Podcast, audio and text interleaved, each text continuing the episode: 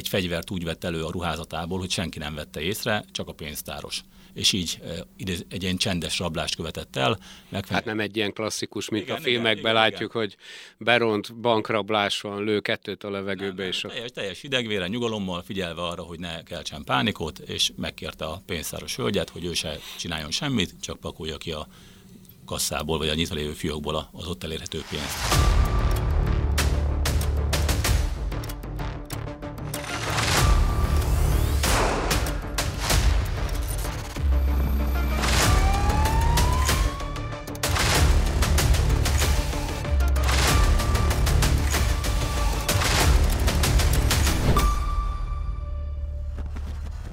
Köszöntöm a Budapesti Zsaruk Podcast mai adásának nézőit és hallgatóit. Mai vendégem Nyerges Béla, rendőr alezredes úr, a Budapesti Rendőrfőkapitányság nyomozó főosztály rablási osztályának a vezetője.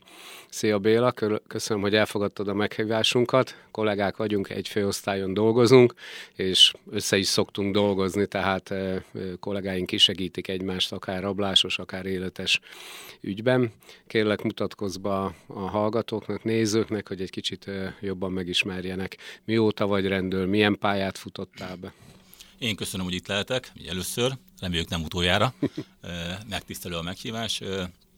Igazából nagyon rövid a életpályám, 25 éve végeztem, a, akkor még rendőrtiszti főiskolán, ugye ez 1996-ban volt, és rögtön ide kerültem a BRFK-ra dolgozni. Először a 6.-7. kapitányságon voltam, szűk egy évet, majd utána pedig már ide a rablási osztályra kerültem, és azóta is itt vagyok végig. Ugye nyomozóként kezdtem, majd szép lassan lépegettem fel a ranglétrán, és 2007 vége óta vezetem az osztályt, tehát vagyok osztályvezető. Igazából mivel csak ezt a területet ismerem, így más területekhez nem is konyítok, én úgy gondolom, hogy ebbe, ebben vagyok talán a jó, ezt így mondhatom illetve a csapat, akivel együtt dolgozom, szintén vannak nagyon régi nyomozók nálunk, valaki majdnem annyi éve van itt, mint én, tehát igazából nagyon-nagyon összeszokott gárdával dolgozunk. Budapest valamennyi kiemelt rablása hozzánk tartozik.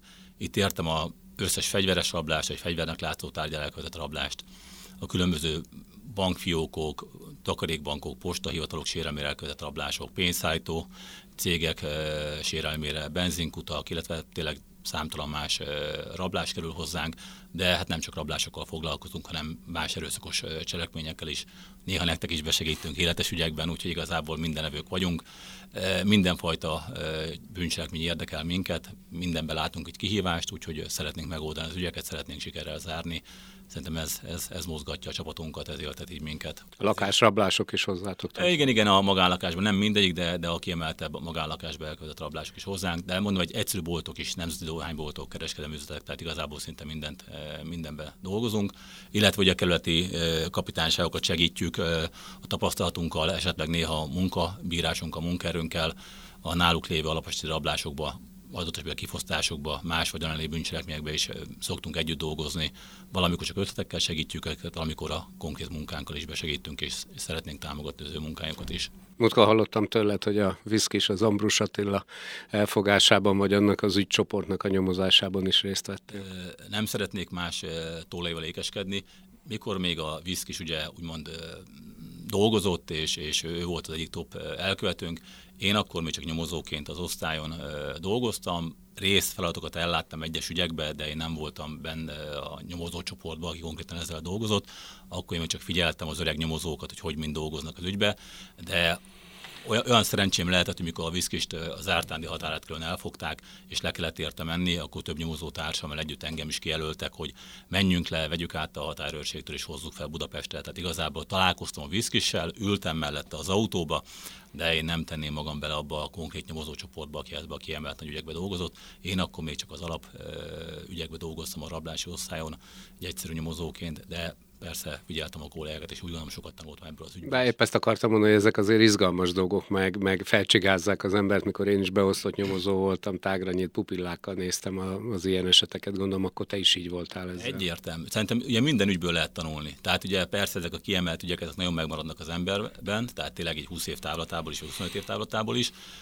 Láttam, hogy az akkor dolgozó idősebb kollégák mit hogyan csinálnak, ugye ezt könyvekből nem lehet megtanulni, hanem itt egy gyakorlatban lehet így, így ellesni, és akkor tényleg lehet, hogy akkor, amit így megtanultunk, vagy akaratlanul is láttunk, azt később át tudtuk ültetni más ügyekbe, úgyhogy igen, amilyen módszereket ők alkalmaztak, ahogy ők dolgoztak, abból egy-egy dolog mai napig is visszatérnek a nyomozásainkba. És, és a metodika ugyanaz. Én azt mondom, hogy igen, hogy mindig azt mondom, hogy a régi jól bevált dolgokat, azokat nem kell elfelejteni. Persze, ugye mindig vannak új dolgok, hiszen még 25 évvel ezelőtt ilyen kamerarendszerek nem voltak, tehát ilyen kameraelemzéseket nem tudtunk végezni, ilyen hívás elemzéseket, vagy bármilyen ugye arcképfelismerő program. Tehát so, sok minden van, amit akkor még nem használtunk, akkor még grafikusokat használtunk, még felismertetések voltak, sokkal több adatgyűjtés volt egyébként, ami célra vezetett. Most már vannak a technikai dolgok olyanok, amiket akkor nem használtunk, és most már sikerre vezetik a nyomozást. Nagyon jól dolgoznak a Béláik, mondom ezt a hallgatóknak és a nézőknek, hisz az elmúlt hosszú évek során nem volt kiemelt rablási ügyük, ha jól emlékszem, legalábbis nem olyan rendszeresen, mint a 90-es években. Dicséri a munkájukat, hogy elkapták azokat a falsúlyos bűnözőket, akik ilyen, elkövet, ilyen bűncselekményeket csinálnak, és sok-sok évet kapnak ezekért a bűncselekményekért. Itt mennyi a büntetési tétel alja és felső határa, amit mondjuk egy ilyen fegyveres rabló kaphat. Ugye azt mondják, hogy 5 és 10 év között váltakozik ez. A mi ügyeinkben, amikor általában kiemeltebb súlyok, illetve általában gyánk vissz, sokkal visszaeső elkövető, általában inkább 10 évhez közelítenek, de nem ritkán inkább a 15 év különböző halmazatok miatt, illetve több elkövetés miatt, úgyhogy nálunk azért, azért 10 évet elérő, meghaladó büntetések vannak, illetve persze dolgozunk kisebb fajsú ügyekbe is, de ott is általában azért 6-8 éveket kihozta végén a bíróság megelégedésünkre, mert úgy gondolom, ennyi azért jár egy ilyen elkövetőnek. De igazából ugye mi meg, meg szeretnénk fogni az elkövetőt. Tehát legyen meg, legyen becsukva, utána pedig a bíróság dolga, hogy mérlegelje a esetleges enyhítő körülményeket, ami esetleg lefelé is eltolhatja persze a büntetési tételeket. Nem mindig értünk vele egyet, de hát elfogadjuk, hiszen mi a nyomózhatóság vagyunk, és a hihetetlen bíróság hozza. Hát ilyen bűncselekményeket sem éri megcsinálni, mert azért megmérik az embert érte. Én úgy gondolom, hogy abba, abba jók vagyunk, hogyha valaki sorozat elkövetőként próbál úgy megélni eh, rablásokból, az Budapesten nem sokáig él meg. Tehát igazából az utóbbi években ez kijelenthető, hogy sorozat elkövető Budapesten nem maradt felderítetlenül, mindenkit elfogtunk, illetve az összes olyan nagyobb fajsúlyú erre szakosodott csapatot, akik mondjuk hárman, négyen összeálltak és ilyeneket követtek el, őket sikerült elfognunk és rács mögé juttatnunk, illetve most is folyik több olyan nyomozás, ahol részben vannak meg az elkövetők, tehát valakit már elfogtunk, valaki már tölte büntetését, valakit már körözünk, illetve valaki még, még, még de, de azon dolgozunk, hogy hamarosan ő is meglegyen. Fiatal a csapatod, kollégáid, lányok, fiúk dolgoznak az osztályon vegyesen. Hogy lehet hozzátok bekerülni, hogyha valakit ez inspirál, ez a fajta nyomozás, vagy ezen fajta ügyek nyomozása? Igen. Szerencsére azt mondom, hogy nehezen lehet bekerülni, e, tehát nem könnyű azért. Igen, e, hölgyek e, és férfiak vannak ugye nálunk, a korosztály az eléggé vegyes, van, aki a 30-as éve elején van, van, aki már 50, 50 éves elmúlt, úgyhogy szerintem jó a csapat, mert, mert a rutin és a fiatalos lendület is megtalálható. Jelenleg is teljesen fel van töltve az állományunk, ez egyébként két alosztályt jelent, a teljes osztályunk létszáma az 24 fő. Én azt, azt, azt mondom, hogy egy minimum 4-5 éves szakmai, gyakorlati tapasztalat kell valamelyik kerületi kapitányságon más szervnél, mindenki bűnügyi területen, mindenképp előny, hogyha erőszakos jellegű rablásokkal vagy, vagy más bűncselekményekkel foglalkozott az el, a hozzánk bekerülni szándékozó személy, tehát ez mindenképp előny, meg el is várjuk, és szerencsére tudunk is válogatni, ezért mindig van pár jelentkező, hogyha pont üresedés van, pont egy kolléga távozik más szervez, akkor általában azért mindig van a tartsókban egy-két név, akit elő tudunk úgy húzni, és akkor utána be tudjuk illeszteni a csapatba. Nagyon fontos, hogy a csapatba dolgozunk, tehát nem csak az a lényeges, hogy legyen egy megfelelő elméleti és gyakorlati tudása, hanem mindenképp egy olyan személyiségnek kell lenni, aki eh, nem magányos harcos, hanem mindenképp három-négy nyolc emberrel együtt tud dolgozni, tud alkalmazkodni, fel tudja venni a többiek munkatempóját, ritmusát, úgyhogy ez, ez mindenképp csapat, csapatjáték nálunk. Itt is a gyorsaság és a hatékonyság fontos. A szabadidődet hogy töltöd és mivel? Szerencsére... Úgy tudom, hogy szeretem az á... szereted az állatokat. szerencsére, mert tényleg volt olyan időszak, amikor kevés szabadidő volt, szerencsére azért van szabadidő most már, ezt ki lehet jelenteni. Úgyhogy ki tudok kapcsolni, én teljesen el tudok szakadni ilyenkor a munkától. Igen, állatokat is tartok. Valamilyen szinten vidéken élek, nem a fővárosban. Nagyon sokáig itt laktam Budapesten egyébként, mert a főiskola alatt 92-ben felköltöztem, és egészen 2008-ig itt éltem bent Budapesten, majd után költöztem ki. Egy, egy csendes kis faluba, tényleg annak is az egyik szélső utcájába, a természet közelhez úgyhogy kutyáink vannak, rengeteget a természetben, illetve ami sok ember számára meglepő, hogy háznál kecskék vannak, akik ugyanolyan státuszban vannak, mint a kutyák, tehát nem, nem házi állatok, nem vágóállatok, hanem, hanem kedvelésben vannak tartva. Mindegyiknek neve van, hallgatnak nevükre, úgyhogy ők csak egy kikapcsolódást jelentenek. Illetve mellette még a párommal rengeteget utazunk, amikor megtehetjük belföldön, külföldön. Szeretjük a új helyeket felfedezni, szeretjük a régi városokat, igazából ilyen városlátogatásokat ö, tartunk. Nem vagyunk azok az emberek, akik elmennek külföldre és heverésznek a tengerparton, hanem elmegyünk és naponta 15-20 km gyaloglunk, akár, akár Rómába, többször visszatértünk, rengeteget gyalogoltunk, megnéztük szinte egész Rómát, nem csak a belvárosi frekventált helyeket, hanem a külvárosi részeket is. Na, hoztál egy 2016-os sorozatrablásos sztorit, ügyet, úgyhogy kérlek meséld el, hogy mi történt, hogy indult el a nyomozás, hogy nyomoztátok ki az elkövetőt, és mit tudhatunk az elkövetőről, és e, milyen büntetést kapott ezekért a cselekményekért. Igen, azért hoztam ezt ügyet egyébként, el, el szeretném neked ezt mondani, mert régen, hát régen 10-12 évvel ezelőtt azért Budapesten rengeteg bankfiókot ért támadás. Voltak olyan évek, 2009-ben, 10-ben, amikor 30 fölött volt az olyan fegyveres rablások száma, ami konkrétan bankfiók sérelmére történt Budapesten. Szerencsére ez mára már elenyésző éves szinten szinte se történik, úgyhogy ez nagyon sikeresen visszaszorítottuk, de akkor azért régi időszakban azért még ebből volt jó pár. Illetve azért is hoztam ezt az ügyet, ami még nem volt olyan rég, hiszen 2016 ez, ez, ez itt volt pár évvel ezelőtt, hogy ebbe az ügybe volt megtalálható minden olyan régi nyomozási rutin, ami az adatgyűjtésekre vonatkozik, a tanúkihallgatásokra, akár a, a szemlére, akár a elkövet útvonalának nyomon követésére, az elkövet által elhagyott tárgyak összegyűjtésére, rögzítésére, de tényleg minden, minden, minden szépsége meg volt a nyomozásnak, amit, amiért szerintem érdemes nyomozónak lenni, illetve szerencsére hamar megjött a siker is, tehát nem egy elhúzódó több éves nyomozásról beszélünk, hanem, hanem tényleg rövid időn belül sikerült az elkövető személyét megállapítani, el is tudtuk fogni, és tudtuk is vele szembe bizonyítani valamennyi cselekményt. Hogy kezdődött a sztori?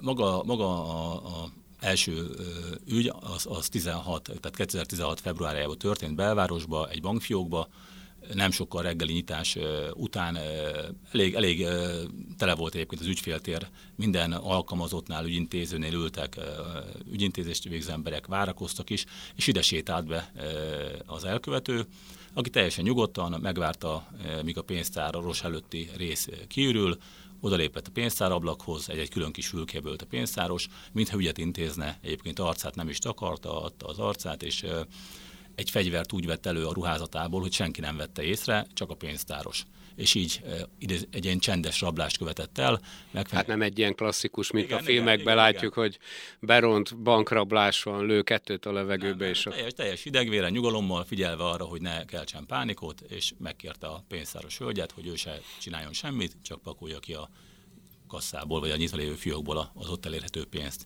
És közel egy, egy két-három millió forint körül összeget gyorsan magához is vett, majd teljes nyugalommal kisétált a, a fiókból, ugye közben a háta mögött már akkor a csendes támadás jelzőt a pénzszáros hogy megnyomta, és jelezte a kollégájának, hogy rablás történt. Ugye mindenki csodálkozó szemekkel nézett, hiszen teljesen folyt az ügyintézés, hát nem volt semmi nyoma vagy jel, jel, jelennek, és akkor a kamera felvételeket visszanézték, akkor persze mindenki észrevett, hogy igen, ott van az elkövető kezében a fegyver, és ugye elviszi a, a, a készpénzt a, a pénztárból. Ugye értesítettek minket is, megkezdődött az adatgyűjtés, rögtön a környéken elég nagy erőkkel megjelentünk, nem csak mi, hanem társszervektől is, bűnügybevetéstől is, tehát ugye felbújdult a város, az egész környéken próbáltunk gyorsan felvenni az elkövető nyomát, honnan jött, merre ment, hát egy gyors fornyamon üldözése még meg lehet találni. Egyébként több kamerán meg is találtuk őt, hogy a bank előtt különböző utcákban megfordult, téblából terepszemlézet, voltak is róla elég, jó felvételeink, de, de az annyira nem jók, hogy, hogy, hogy egyből valaki megismerte volna. Illetve egyik arra gyűjtő egység nem messze pár utcával arrébb felfigyelt egy hajléktalan személyre, aki egy olyan kabátot tartott a kezébe, mint amit az elkövetőnk is a bankfiókból láthatóan viselt. És akkor ugye őt igazoltatták, megszólították, hogy honnan van ez a kabát, és mondta ez a hajléktalan személy, hogy most vettek ki a kukából, oda volt begyűrve, tehát mindig kiderült az elkövető, menet közben levette a felső ruházatát, begyűrte egy szemetesbe, és próbálta elrejteni, de szerencsére ez a hajléktalan személy pont onnan vettek, és a kollégák észrevették, és akkor előkerült egy kabát, és abban annak a zsebébe volt egy sapka, de más tárgyat nem tartalmazott.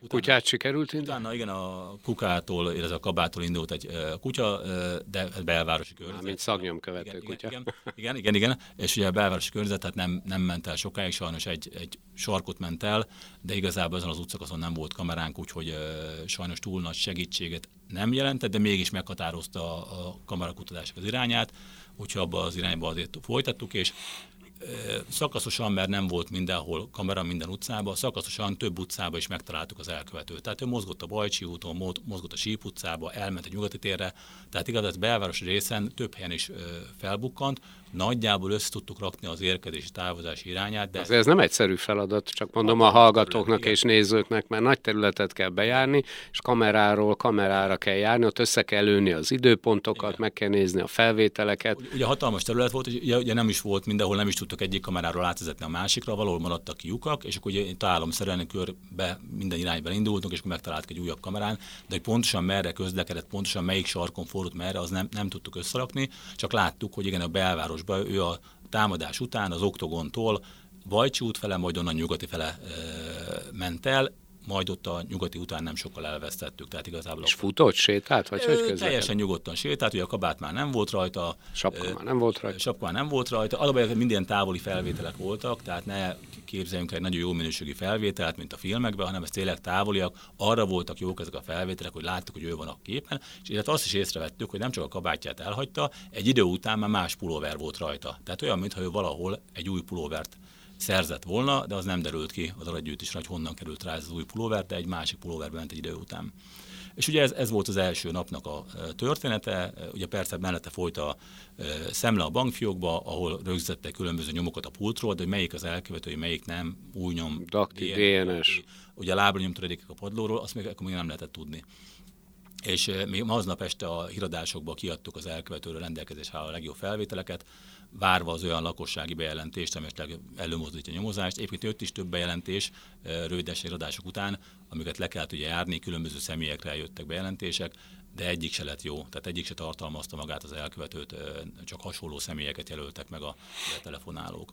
Viszont másnap, a rablás másnapján délelőtt jött egy bejelentés egy Rákóczi úti cipőboltból, ahonnan az eladó jelezte, hogy már pedig ez az ember nála nem sokkal a rablás után járt benne, és cipőt vásárolt.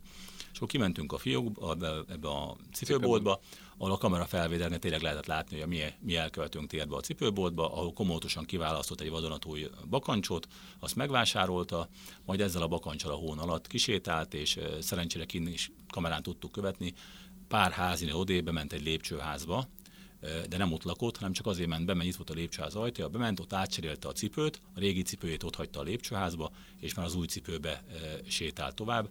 Egyébként ebbe a lépcsőházba a régi cipőjét meg is találtuk, le is foglaltuk, majd a e, lábnyom alapján a szakértő kimondta, hogy a bankfiókba az egyik rögzített lábnyom töredék ettől a cipőtől származik százszázalékosan, tehát ez, ő ott járta ezzel a cipővel a bankfiókba.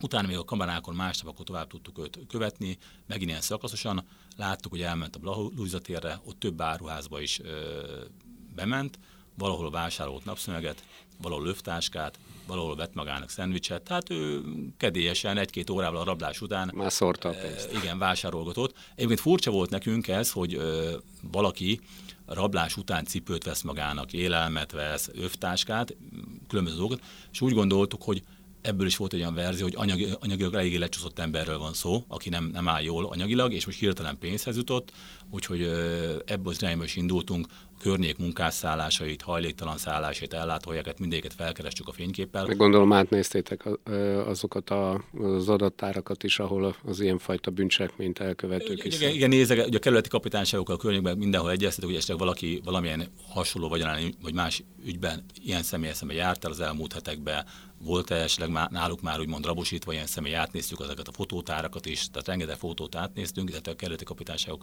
munkatársai segítettek, illetve ugye az is felmerült, hogy, hogy esetleg a fegyvert nem sokkal a támadás előtt szerezhette. Ugye most ma már gázfegyverhez egy felnőtt magyar állampolgár bármelyik fegyverboltba úgymond elég könnyedén hozzájuthat, úgyhogy Budapest összes fegyverboltját végigjártuk, megmutattuk a személynek a fotóját, esetleg a támadás előtti hetekben, napokban ilyen fegyvert vásárolta, illetve beszereztük nagyjából a fegyverképe alapján melyik fegyverek jöhetnek számításba, és úgy is megkerestük országosan a fegyverboltokat, hogy ilyen típusú fegyvert adtak el mostanában, kinek adtak el. Az már kiderült a nyomozás során, hogy az egy gázriasztó Fotó alapján azt feltételeztük, a szakértő is azt mondta, hogy vélhetőleg meg is mondtak, hogy melyik típusú hogy gázfegyver lesz. Tehát, hogy százszerűen senki nem jelenti ki, de, de be, be sikerült határolni, melyik fegyver, uh-huh. milyen fegyverről lenne szó. De így ez alapján a fegyverboltokban nem találtuk meg. Ugye nem rögzítik a vásárlók adatait, tehát gázfegyverről van szó, tehát szabadon lehet vásárolni, a vásárlók adatait nem rögzítik, tehát ilyenkor maximum a boltos emlékezhet arc alapján, hogy nála ez a személy járt benne és esetleg vásárolt. Ugye hát nagyon sok fegyverboltban nincsen kamera, tehát nem tudjuk visszanézni a vásárlókat, mert nincs a bolton belül kamera. Ezen nem jutottunk tovább, viszont a Blaháról sikerült még tovább tolni a négyes metróval a kelemföldi pályaudvarig, ahol láttuk, hogy egy automatából vonatjegyet vásárolt, ugye a, a támadás estéjén, és Fehérvár irányába utazott el Kelemföldről. Úgyhogy utána meg akkor felvettük a kapcsolatot a fehérvári kollégákkal, leutaztunk oda, és akkor megkezdődött a fehérvári állomás körül az adatgyűjtés. Ugye onnan azért jó pár irányba tovább lehet utazni, mind vonattal, mind ott van a volánbuszpályadvar, illetve Fehérváron is elkezdtük lejárni a kereskedelmi szálláshelyeket, ahol estek megszállhatott illetve ott is taxisokkal beszéltünk. Tehát ez, a helyi kollégákkal egy nagyon széles adatgyűjtés indult ami utána még tovább folytatódott a Balaton irányba is, tehát a Balaton az hatalmas, rengeteg település, ott már azért a helyi kollégáknak mutattam meg a fotót, hogy próbálnak ők adatgyűjtést tartani, illetve Fehérvárról Velence irányába is, hogy hát ha Velence környékén hogy olyan kereskedelmi szállás ilyen szállt meg, ahol esetleg meghúzza magát, és, és, és nincs annyira szem előtt, mint a Budapesten maradt volna. Úgyhogy tényleg ez ebből is egy nagyon nagy erőket mozgattunk meg, mind a saját munkatársainkkal, mind a BRFK más szervével, illetve a vidéki megyei főkapitányságokkal, a városi kapitányságok munkatársaival. Itt is tényleg több személyképbe került, aki hasonló kinézetű volt, mint az elkövetők, de, de egymás után mindenkinek az alibiét sikerült letisztázni, és ki lehetett zárni őket, hogy nem, nem lehet kapcsolatba hozni őket az, az elkövetéssel. Ezzel párhuzamosan aztán történt majd egy másik rablás is. Igen, egyébként Picivel később, hát egy, egy hónappal később volt egy újabb rablás, az egy rablás kísérlet volt, ez a Solymári bankfiók sérelmére. Igen. Annyit még megelőzte az újabb rablást, hogy ugye milyenk az volt február 24-én, és március 18-án tehát jó pár héttel már azért a rablásnál kaptunk egy állampolgári bejelentést, hogy ő a fotó alapján, amit ugye a sajtóban akkor kiadtunk elég sok helyre, ő felismerni vélte az elkövetőt, hogy a József körúton egy járdán sétált, majd egy motorkerékpárra szállt. De hát ugye ott is, hogy kimentünk, azon a részen nem volt kamera, nem tudtuk ezt megerősíteni, hogy a, bejelentő személy tényleg jó szemét látott-e, de állította, hogy igen, ő közelről megnézte az arcát, és, és úgy gondolja, hogy a mi rablónkat látta, és egy motorkerékpárra szállt. Tehát volt egy elegyűjtés a környéken, de azok nem, nem hozott ki semmit. Majd uh, 22-én megtörténik Solymáron az újabb rablási kísérlet, Valószínűleg elfogyott a pénz. E, és akkor, hogy megnéztük a Pesményi kollégák, rögtön átküldték a felvételeket, mert teljesen másik ruházatban volt, be volt öltözve, sapka volt a fején, de mi azt mondtuk, hogy mozgás alapján, arckarakter alapján, bár nem volt olyan túl a felvétel, mi szerintünk a mi elkövetőnk tért a Solymáron. Ott a helyi vagy a pesményi kollégák egy motort is tudtak hozzá kötni, sajnos a motornak a rendszáma nem látszott, nagyjából a típust azért meg lehetett határozni, és akkor már gondoltuk, hogy akkor, akkor valahonnan motorkerékpárhoz jutott, motorkerékpár közlekedik, és ez alátámasztotta azt, hogy a mi bejelentőnk is véletlenül őt láthatta, hiszen ő is azt mondta, hogy motorkerékpárra szállt, és ő is nagyjából olyan motort írt le, mint ahogy a Solymári elkövető volt. És akkor ugye ez volt 22-én márciusban, majd 23-án megint telefonálta bejelentő, hogy ő megint belebotlott a József körúton, és pontosan meg is mondta, hogy hány szám előtt látta megint motorra szállni. És akkor kimentünk, és ott, ahol a motorra szállt, ott volt egy fegyverbolt. És akkor bementünk a boltba, ahol nem volt kamera, megmutattuk a rablónkat, hogy mi ezt, ezt a szemét keresjük, hogy járt-e ő itt. És azt mondta a boltos, hogy nem, ez a személy nála nem járt. És akkor megmutattuk a Solymári felvételt, ami elvileg ugyanazt a szemét ábrázolt, csak más ruhába, és arra pedig azt mondta a boltos, na ez a személy ez már járt itt, mert ugyanebben a ruhába volt, ami a bankfiókban is volt, és vásárolt nála egy gáz, gázfegyvert, amivel a Solymári cselekményt elkövette, illetve vásárolt nála egy hálózsákot, mert mondta, hogy ő valahol a természetben alszik.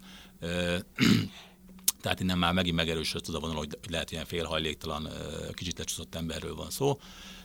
És akkor itt a fegyverboltól kezdődően megint elkezdtünk egy kamerakutatást, hogy motorral merre mehetett el. És így a, tényleg nagyon-nagyon sok térfedő kamerát végignéztünk, hiszen nem, a környéken először nem találtuk meg, de később szerencsére a város más területén sikerült ezt a motort, illetve ezt a ruházatú szemét térfigyelő kamerákon megtalálni, és a végén a hetedik kerület Dózsa és Tököli sarkáig tudtuk eltolni a motorkerékpárján, ahol belefutott egy olyan kamerába, ami rögzítette a motorkerékpárnak a rendszámát.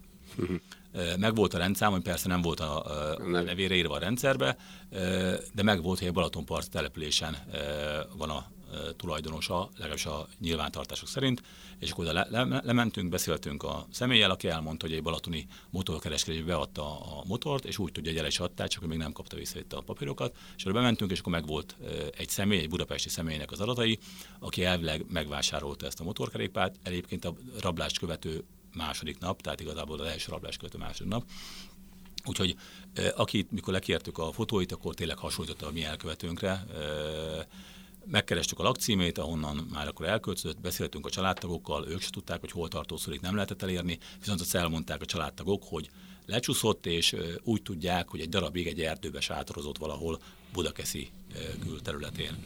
Úgyhogy ennyit tudtunk róla, de legalább adatai már megvoltak, tudtuk, hogy milyen motorkerékpárral jár, és ugye akkor megkezdődött a erdészet bevonásával, a Budakeszi környéki erdők átvizsgálása, hogy hát ha ott valamelyik erdő részen ezt a sátorozó embert e, megtaláljuk. Ugye ez volt, hogy március 23-án, 24-ére jutottunk ezeknek a Budakeszi erdőkhöz.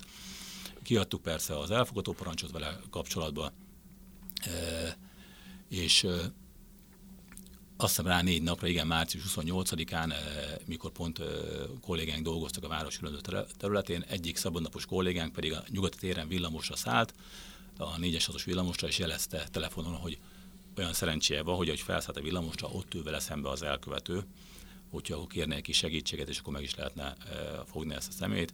Úgyhogy a kollégánk rögtön indultak, és pár megállóval odébb e, utolérték a villamost, és a szemét sikerült elfogni, aki pont a villamosról leszállt, és a zsebébe egyébként az, az a gázfegyver meg is lett, amivel a solymári e, támadást megkísérelte elkövetni illetve később kijött egy olyan a bankfiókból még más nyoma is, meg a kabátból és a cipőből és az ő DNS-ét tudták a szakértők kimutatni, úgyhogy igazából nem is volt értelme tagadnia. Ezt a két bankrablást, illetve támadást el is ismert egyébként a kihallgatásai során.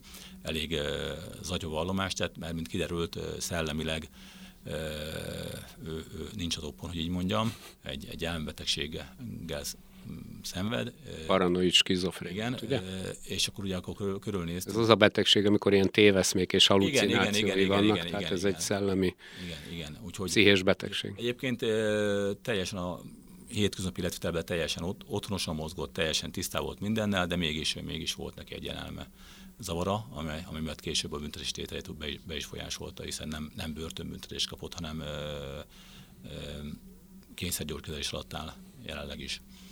Egyébként mikor a két rablást ugye már tudtuk bizonyítani, akkor azért úgy gondoltuk, ha már kettőt elkövetett, akkor körül kellene nézni, hogy hát a korábban is más jellegű cselekményeket ő követett el, és ekkor megkezdő a keleti kapitányságok, illetve a Pest kapitányság legyen szűrőkutató munkát, elemző munkát, hogy találunk-e hozzá ügyet, és pár nap után az ötödik kerületbe találtunk egy rablásügyet a kerületi nyomozókkal közösen, ami egy utcai rablás kísérlete volt, ahol egy férfi sötételés után egy utcán közlekedő hölgyet hátulról ö, megtámadott, ö, tényleg elég brutálisan a földre lökött, letepert, folytogatott és elvett tőle egy táskát, illetve próbált elvenni, mert a kerület a járókelők a segítségére siettek, ezért menekülés közben a táskát eldobta, és így értékszerzés nélkül elmenekült.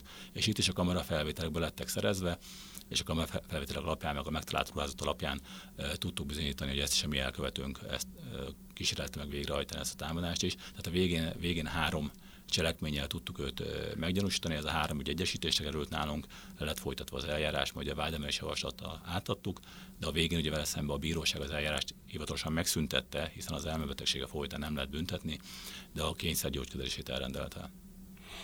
Köszönöm szépen Béla a kimerítő tájékoztatást az ügyről, és egyben gratulálok is az eredményes felderítéshez.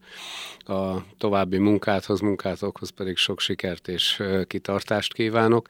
Nézőinknek, hallgatóinknak pedig a figyelmet, vigyázzanak magukra és az értékeikre. Jövő hét csütörtökön újra találkozunk, addig is viszont hallásra, viszontlátásra.